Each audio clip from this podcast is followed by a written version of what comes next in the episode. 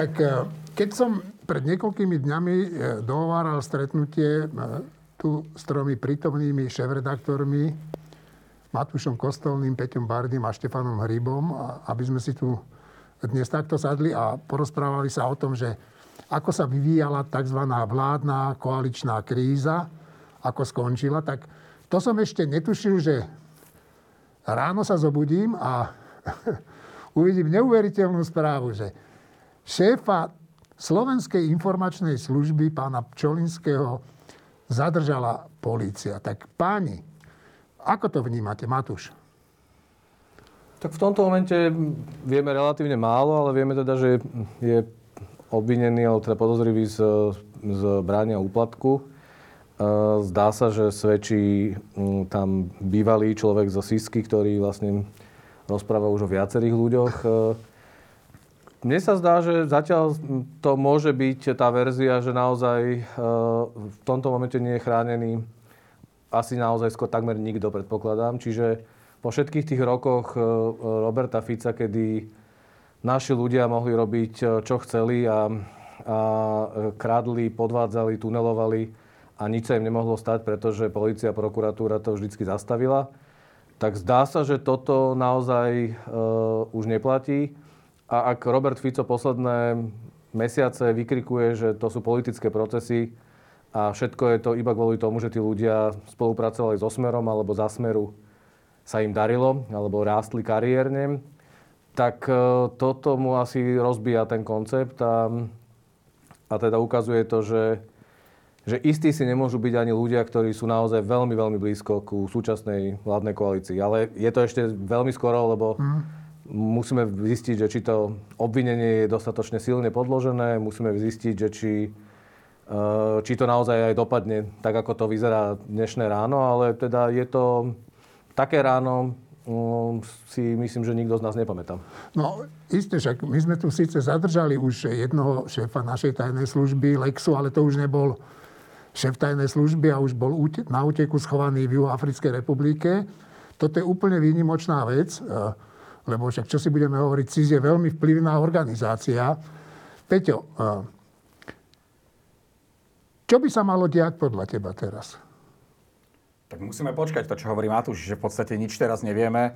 A ja by som to možno doplnil, že okrem toho, že, že to ako si ukazuje tú alebo mohlo by to ukazovať to, že buď že NAKA a úrad špeciálnej prokuratúry sú naozaj nastavení spôsobom, že padni komu padni, tak e, mňa aj vyrušuje trošku tá, ten fakt, že pán Čolinsky už bol nominant súčasnej vlády. Hej? Áno, že to je áno. podľa mňa dosť dôležitý moment, ktorý tiež neukazuje len, len to dobré a, a hlavne jeho prepojenia, či už na stranu Sme rodina alebo na Daniela Lipšica. To sú proste veci, ktoré, ktoré mňa vyrušujú. A, a rovnako tak e, bude podľa mňa zaujímavé celkom e, odsledovať, že pokiaľ naozaj proti nemu vypovedal ten, ten bývalý člen Slovenskej informačnej služby, či to náhodou nebolo v čase, keď ho Daniel Lipšic už zastupoval ako kajúcníka a či už tie informácie, ktoré tam vtedy ako kajúcník do spisu povedal na výsluchu, či už v tom čase sa o nich Daniel Lipšic ako jeho zástupca právny nevedel a či tieto informácie, ako s nimi prípadne naložil. Ja ho teraz nechcem spochybňovať, Boh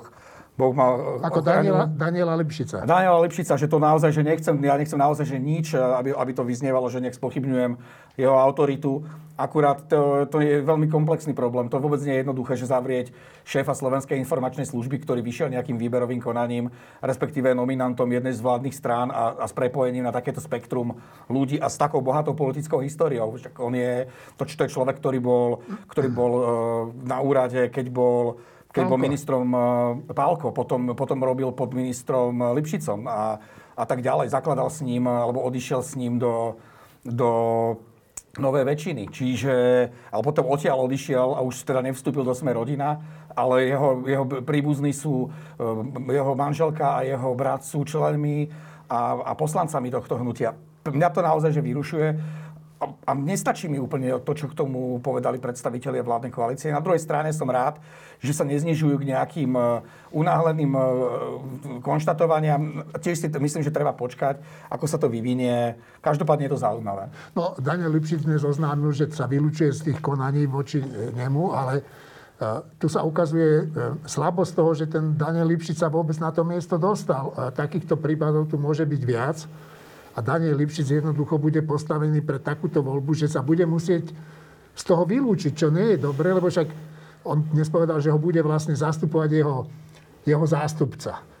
No tak ale jeho zástupca je jemu blízky človek. Ja tiež nechcem Dana Lipšica obviňovať z ničoho, ale ukazuje sa, že to možno nebola najšťastnejšia voľba, že sa dostal na takéto významné miesto. Štefan. Áno, k tomu by som iba takú poznámku, že jeho zástupca je podľa mňa fajn prokurátor, to je pán Kysel, ale keďže to nie je, že jeho zástupca, on si ho vybral za zástupcu, no, no. čiže tam už len psychologicky funguje to, že, keď, že, že proste tam nie je úplná nezávislosť, keďže si ho on vybral a keďže Dano bude teraz v mnohých takýchto politických e, typov škandálov účastný nechtiac, ale bude, tak, tak teraz sa bude ukazovať ďalší rok a ďalší rok, že to bola v skutočnosti chyba, aby sa takýto významný politik stal špeciálnym prokurátorom. Dobre, ale to dajme bokom. E, k tomu samotnému zatknutiu alebo zadržaniu šéfa SIS, tak poprvé je to taká bombastická správa, že za, zadržať šéfa tajnej služby je niečo také neuveriteľné, lebo tajná služba je tu na to, aby, aby teda strážila zákonnosť. A ešte za korupciu. A ak, No a ešte za, ešte za korupciu v situácii, keď táto vláda má v RB, že proti korupcii, tak teda koho tam nominovali? A naozaj sú teda proti korupcii, keď tam takéhoto nominovali Sme rodina? Čo je to za hnutie, to Sme rodina sa teraz ukazuje. Ale ešte tiež by som bol opatrný v tom, že e, zatiaľ teda vieme, že ide o e, podozrenie z korupcie, že ten, ten, ktorý to oznámil, ten kajúcnik, myslím, že sa volá Beňa, že ak, tom, ak si to dobre pamätám, že on osobne dal ten úplatok od Zoroslava Kolára e, Pčolinskému. Dobre si to pamätám? Áno, asi to rozdelili. No a teraz to hovorí kto? Ja, ja neviem, kto to hovorí toto, že to takto je. Nikdy som to čítal, ale že kto je zdroj? Neviem. Čiže ešte žijeme v takom čudnom svete trocha, že, že my sa tu teraz ideme rozprávať o tom, že aha, tak oni sú teda korupční, ale, ale je, kto, vy ste to niekto čítali, ten spis, alebo čo to je? Je to v spise? Alebo kto to hovorí? Toto je čudný svet troška, že na jednej strane je super dobré, že vyšetrovateľia a NAKA a prokurátori majú rozviazané ruky. To je, to je po, po dlhých rokoch, že, že krásna správa. Ale na druhej strane zase, že ja iba upozorňujem na to riziko, že oni teraz môžu robiť, čo chcú. Hoci čo povedia a my sa tu budeme teraz rozprávať, že aha, ten je korupčný. Ale čo keď není? Ja neviem, či je, Skôr som náchylný veriť tomu, že to tak je. Ale samotný ten fakt, že len tak sa niekto zaistí alebo obviní, ale my nevieme, či to tak bolo.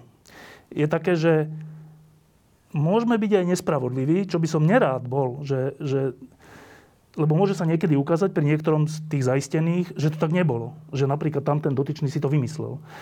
Tým ohrozuje teda svoju, svoj ďalší trest a všetko, ale môže sa také stať.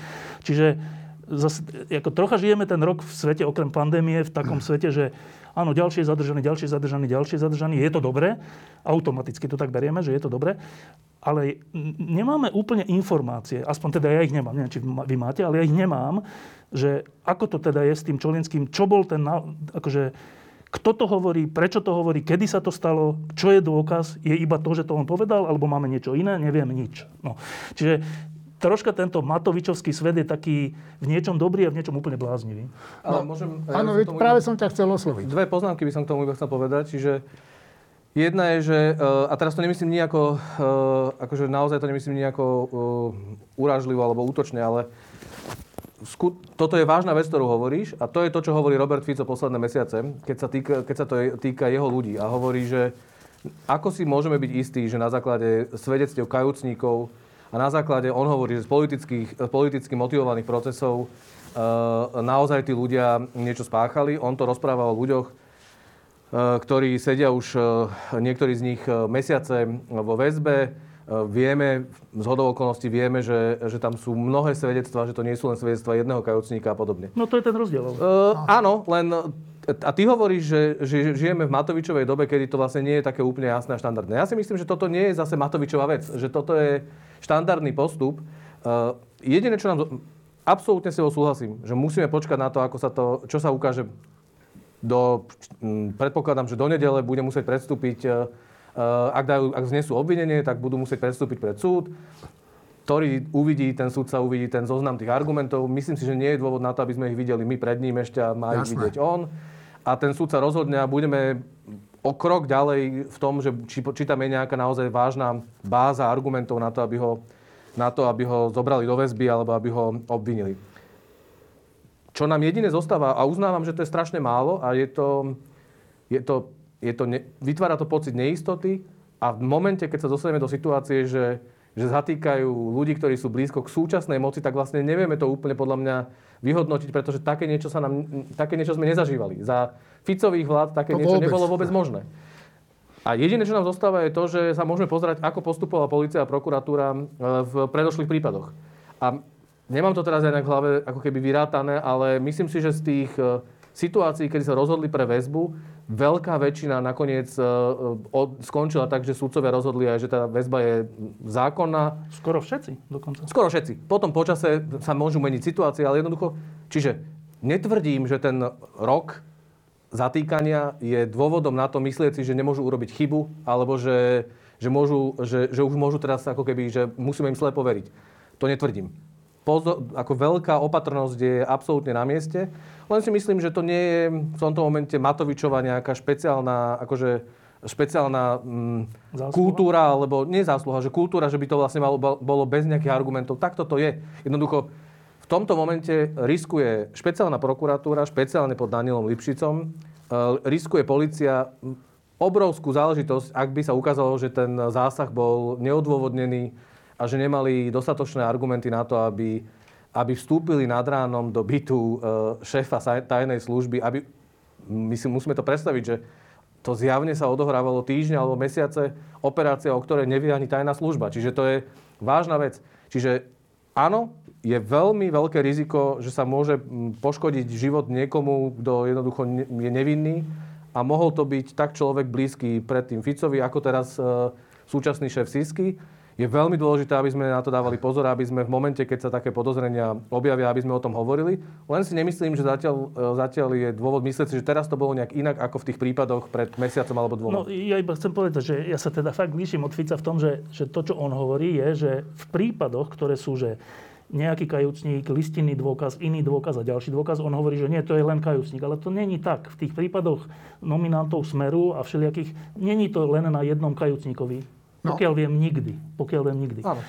Ideš teraz, Nevieme. tento prípad, zatiaľ vieme len jedného kajúcníka, nič viac. Zatiaľ Preto hovorím, že to je ťažko o tom hovoriť, lebo nemáme ďalší, ďalšie nejaké zdroje. Ak je to len jeden, No tak to má, pro, to má mi- policia problém v tom Nemusí prípade. to byť, dobre, aj, aj keď je len jeden, aj to je, a má pravdu, tak je to zase hodné zreteľa a aj všeličoho, ale zase, keď je jeden, je to oveľa menšia váha, než keď sú ďalšie dôkazy, ktoré možno sú, ale nevieme o tom. Presne tak. Ja by som možno ešte, prepáč, Prepáč. ja by som možno ešte, že asi by som eh, netvrdil, že, že zatknutie je uznanie viny, alebo že väzobné stíhanie je trest. Že toto by sme asi mali z tých slovníkov nejakých, nejakým spôsobom že vyhodiť.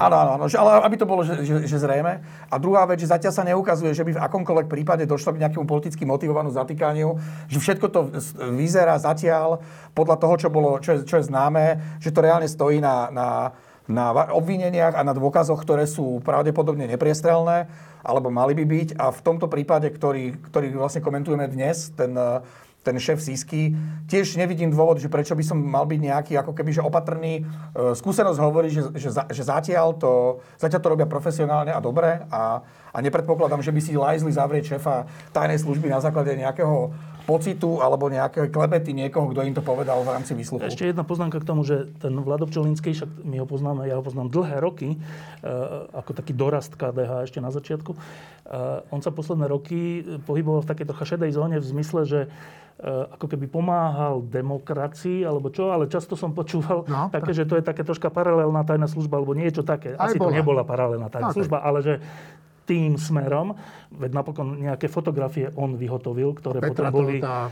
Jednak Petra Tota, ale neviem, či nie aj Pellegrino, alebo už neviem, ale že, že není to, že nepopísaný list. A, a, a teraz, ak je pravda to, čo, o čom sa rozprávame, ak je to obvinenie pravdivé, tak potom ja predpokladám, že to nie je tak, že toto je nejaký prvý prehrešok v živote. Potom predpokladám, že v tej, šedej zóne sa takéto veci bežne dejú, že takto sa vybavujú veci, že Siska, vy ma akože nesledujte, ja vám za to zaplatím, alebo vy, vyšetrovateľia, nesledujte, tak to bolo za Fica bežne.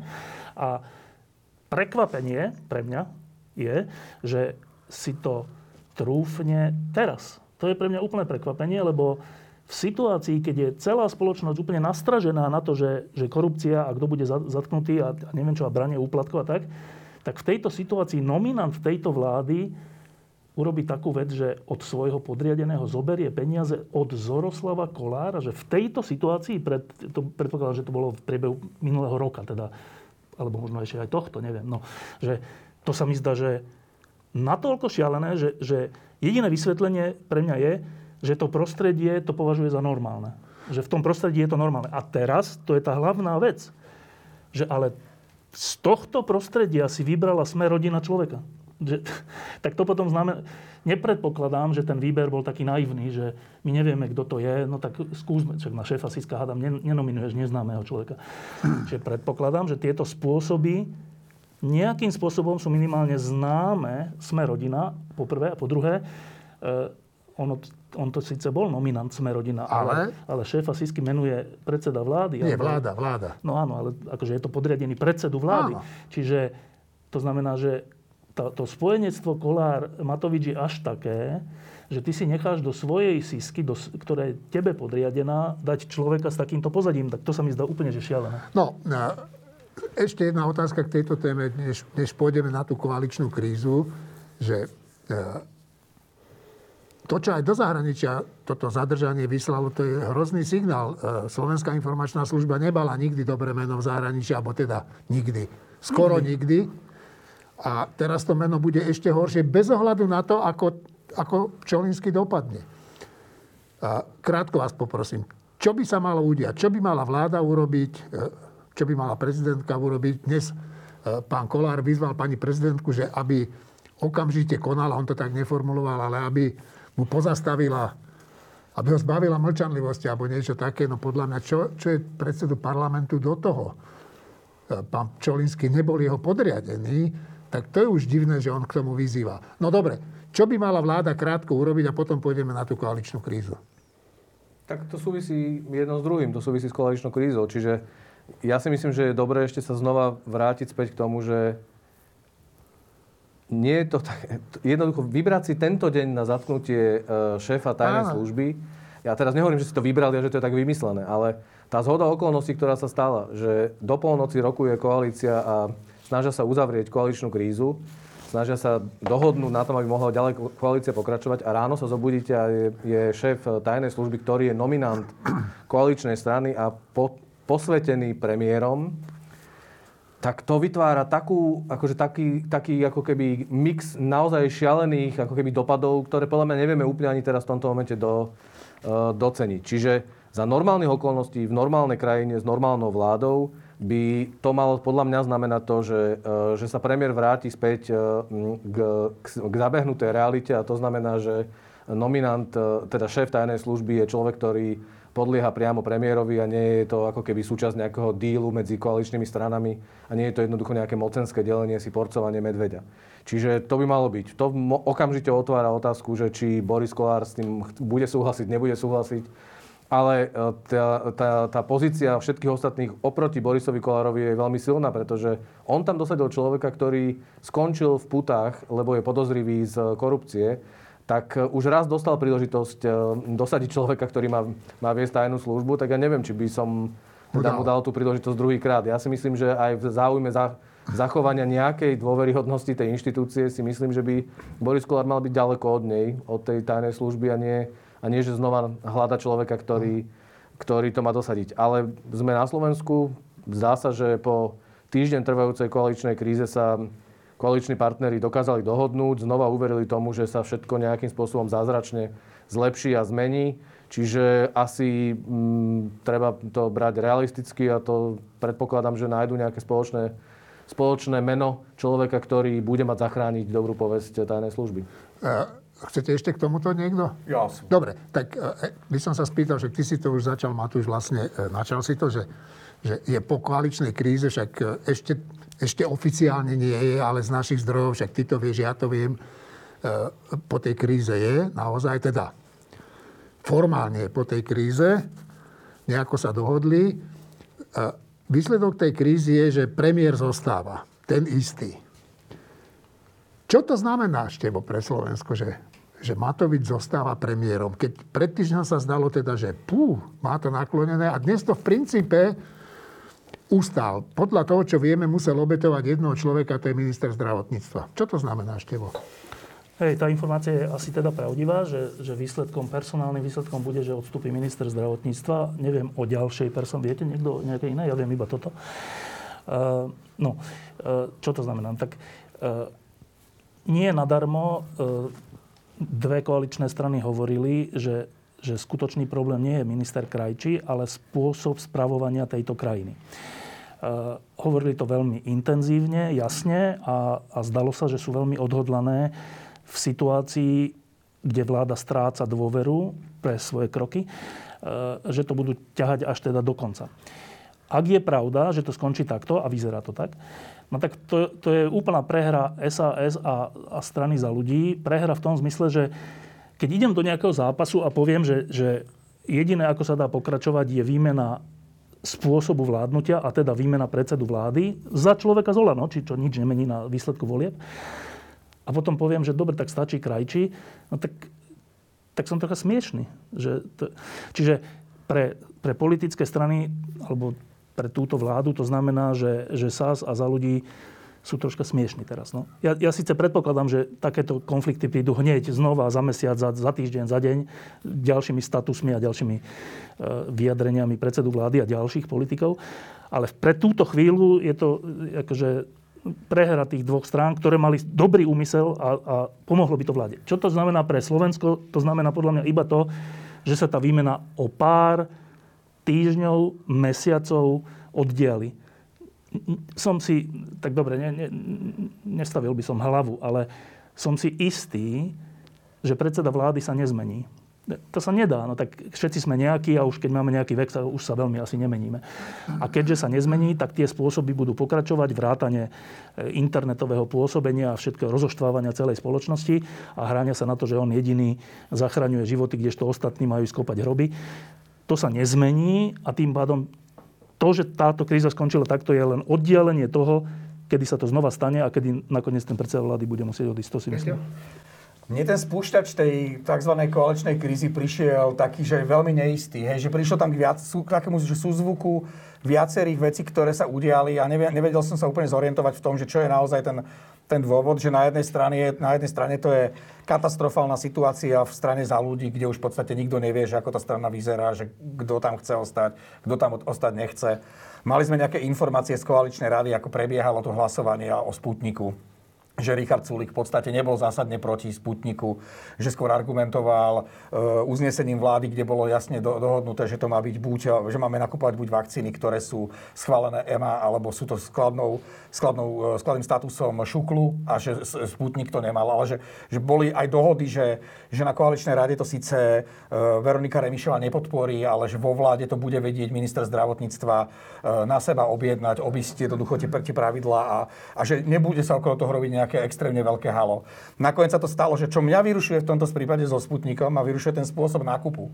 Že keby to prebiehalo spôsobom, že vymyslím si jednoduchý model, že minister zahraničných vecí osloví nášho veľvyslanca, aby mu sprostredkoval uh, diskusiu alebo uh, debatu s ministrom zahraničných vecí Ruska a dohodnú si tam na najvyššej úrovni nákup uh, vakcíny.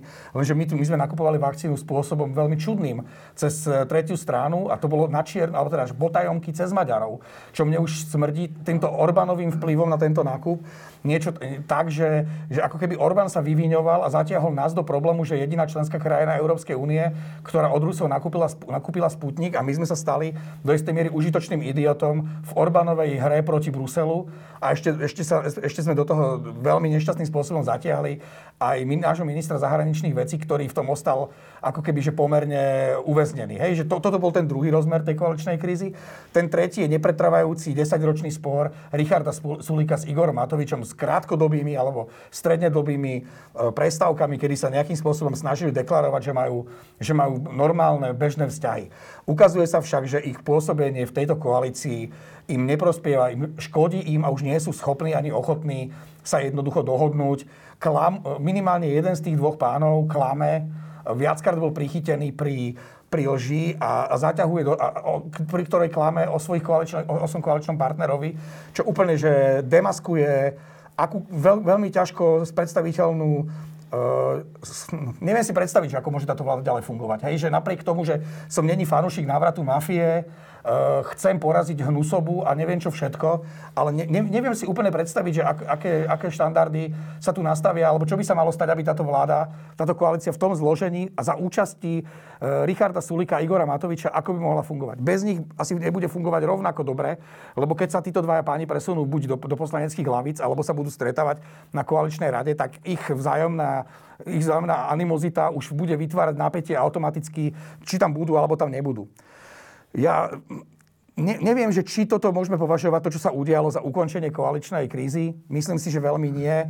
Uh, No, no, myslím si, že to zatknutie šéfa Sísky pomohlo Veronike Remišovej, že, že jej pozícia dnes nie je najhoršia. No, odídu tí poslanci od nej. A pravdepodobne áno, ale myslím si, že, že jej to pomohlo v tom zmysle, že, nemusí, on, že nemá ona teraz to čierneho Petra v ruke, ale že sa ten čierny Peter presunul do rúk Borisa Kolára aspoň na čas, napriek tomu, že vzťah, Borisa, vzťah Igora Matoviča k Borisovi Kolárovi je podstatne vrúcnejší ako k Veronike Remišovej. Ale ja by som to nenazval, že koncom koaličnej krízy, nazval by som to, že prerušením koaličnej kríze.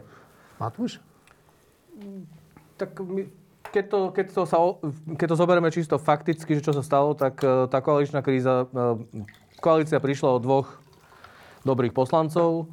Je jasné, že vlastne týmto pádom ich definitívne stratila. Je pravdepodobné teda, že príde v zápäti o tretieho, pretože Jan Benčík povedal, že keď zostane premiér Asi Matovič... pani Letanovská. Uvidíme. A, a čiže my, ja to berem v mojej hlave, že teda koalícia má minus 3 poslancov e, a teda nebude to posledné číslo, nebude to konečné číslo, pretože tento typ vládnutia úplne logicky bude tlačiť ľudí k tomu, že, že sa budú musieť rozhodovať, či chcú byť súčasťou toho alebo nie. A budú sa musieť rozhodovať, e, či, či teda tá hamba, ktorú, ktorú im spôsobuje byť v tejto vláde alebo byť súčasťou tej koalície, že čím za to stojí. A myslím si, že to bude že to bude pokračovať. Čiže ak sa dohodli včera pred polnocou na, nejakej, na nejakom díle, ktorý by mal znamenať e, ukončenie koaličnej krízy, tak myslím si, že už dneska ráno sa zobudili do inej reality. E, myslím, že znova by, predpokladám, že v normálnej skupine, v normálnej partii ľudí by, by sa mala znova vrátiť na, do hry otázka, že či je vôbec možné mať protikorupčnú a protimafiánsku vládu, ktorej je Boris Kolár a jeho ľudia pretože to dnešné ráno to znova vracia do hry.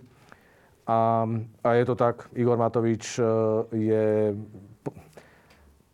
za normálnych okolností, a vieme, že politika nie je úplne normálna záležitosť, eh, politike... U nás určite nie. Myslím, že všeobecne. Že jednoducho, ja si zase uvedomujem tú zodpovednosť, ktorú majú za to, aby vládli, aby, aby zlepšovali tú krajinu a v mnohých veciach sa im to určite darí a viem si predstaviť, že politici musia robiť kompromisy, ktoré nám pripadajú nepriateľné a robia ich, a robia ich e, e, minimálne sa sami seba presvedčia, že to je, že to je správne.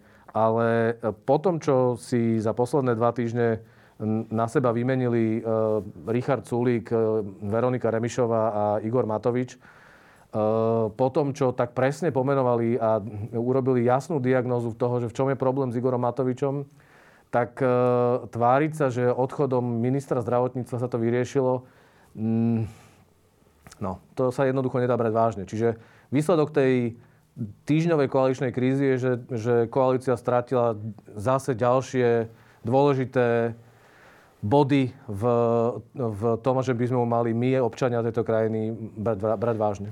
E, iba poznámku k tomu jednu, že keď sa tak povie, že koaličná kríza, tak to znie tak neutrálne, že no tak bývajú krízy, všade bývajú krízy, Aha. potom sa nejak riešia a potom sa vyriešia.